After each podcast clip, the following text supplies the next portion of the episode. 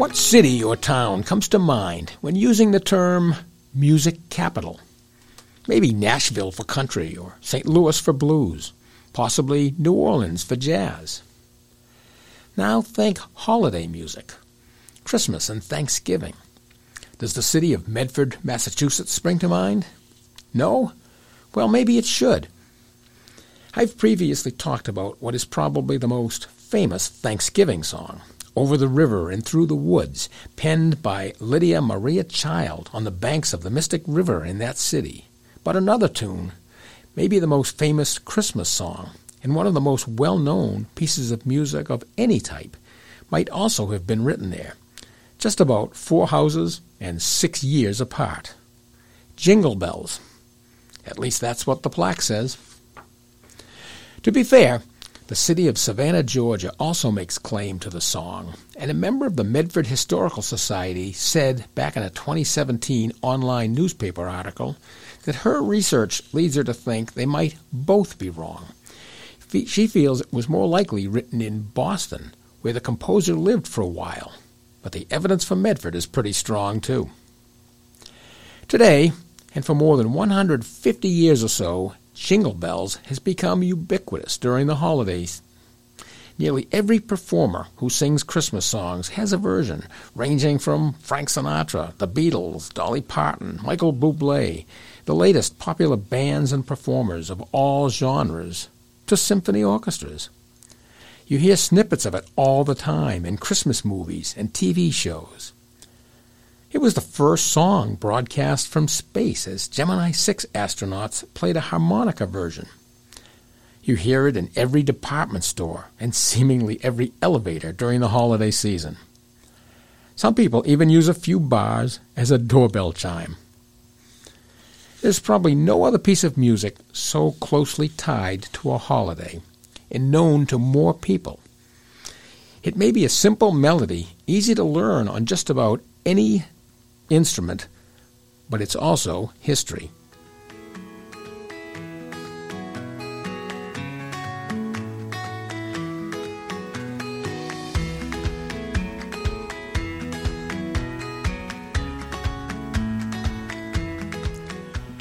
Way back when I was in college, my human relations professor posed a question to us Would you rather achieve fame, fortune, or immortality?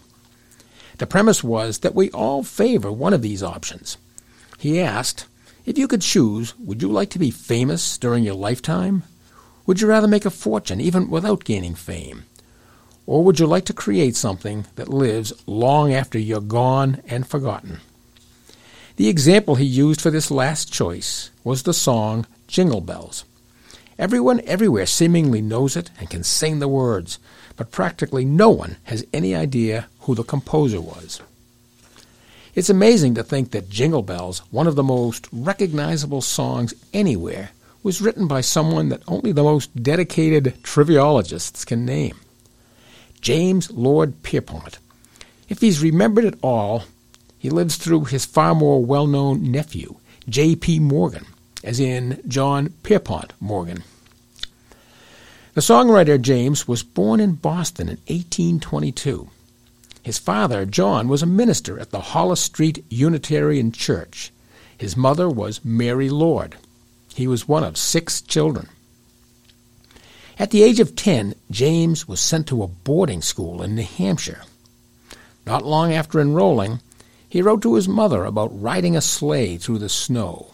This could very well have been what got him thinking about what would become Jingle Bells. Apparently, he didn't like school at age 14, he ran away to work on a whaling ship, the Shark. Later, he joined the Navy. After that, he had a brief stint living in Troy, New York, and while there, married Millicent Cowee. The pair had two children. Pierpont returned to Massachusetts and eventually settled in Medford at a place called Simpson's Tavern, right in the square. His father followed him there, taking a pulpit at the Medford Unitarian Church. Pierpont wasn't the most upright of citizens. He had trouble maintaining a steady job. He left his wife and children with his father and headed west to make his fortune during the gold rush. Gold wasn't in the cards for him, but he did open a photography shop in San Francisco, which didn't last long. It eventually burned to the ground, so he returned to Massachusetts once again. Meanwhile, his brother, a minister like their father, went to preach at a church in Savannah. James, with no money or immediate prospects, moved south and boarded with him. Pierpont tried his luck as a songwriter. His first published composition was called The Returned Californian. Its semi autobiographical words were a bit silly. Oh, I'm going far away from my creditors just now. I ain't the tin to pay 'em, and they're kicking up a row. I ain't one of those lucky ones that works for Uncle Sam. There's no chance for speculation, and the mines ain't worth a damn. He enjoyed mild success in that field, but he didn't gain either fame or fortune. His brother's church hit upon hard times. He preached from a staunch abolitionist position which did not sit well with the people of Savannah, so when it failed, he moved back north. James, who sympathized with the Southern cause and did not favor emancipation, stayed behind. Later, during the Civil War, he joined the Confederate Army to fight for continued slavery. In 1857, though, he copyrighted a song that he had previously written called a one horse open sleigh. He considered it Thanksgiving music.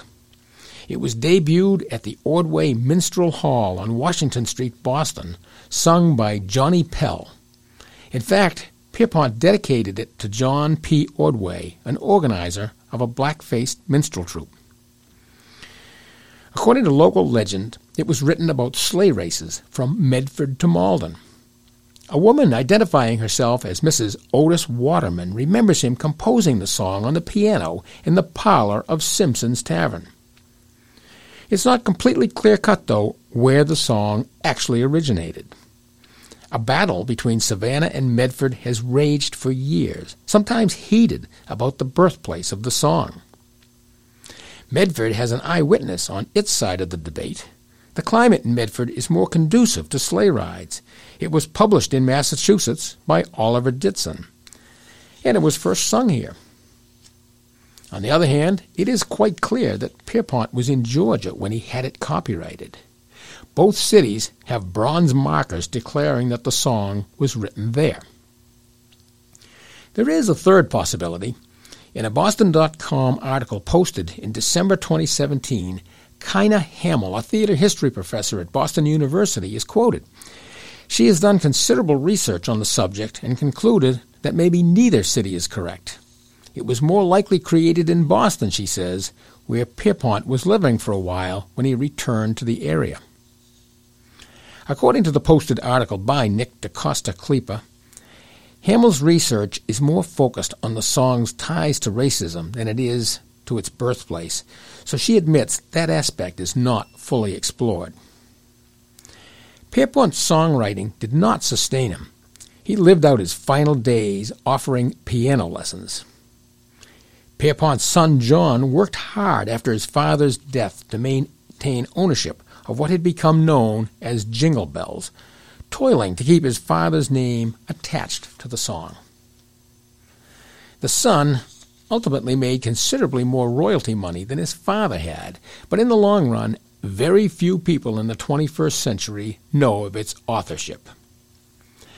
Today's version has some slight differences with the original. The name, for example. Also, the line, Oh, what joy it is to ride, for some reason now reads, Oh, what fun. There are a couple of other minor differences as well. The tune is slightly different, too. Check out YouTube for an 1857 version, and you'll see what I mean. No one today thinks of Jingle Bells as anything more than a nice, easy to sing holiday tune. It is synonymous with Christmas. No one associates it with slavery or the bigotry of its composer or its minstrel origins. Jingle Bells lives on, in fact, thrives, long after its author has faded into history. That might not be a bad thing considering the personality and life choices Pierpont made. Maybe for the song's sake, it is just as well we've forgotten the man who wrote it.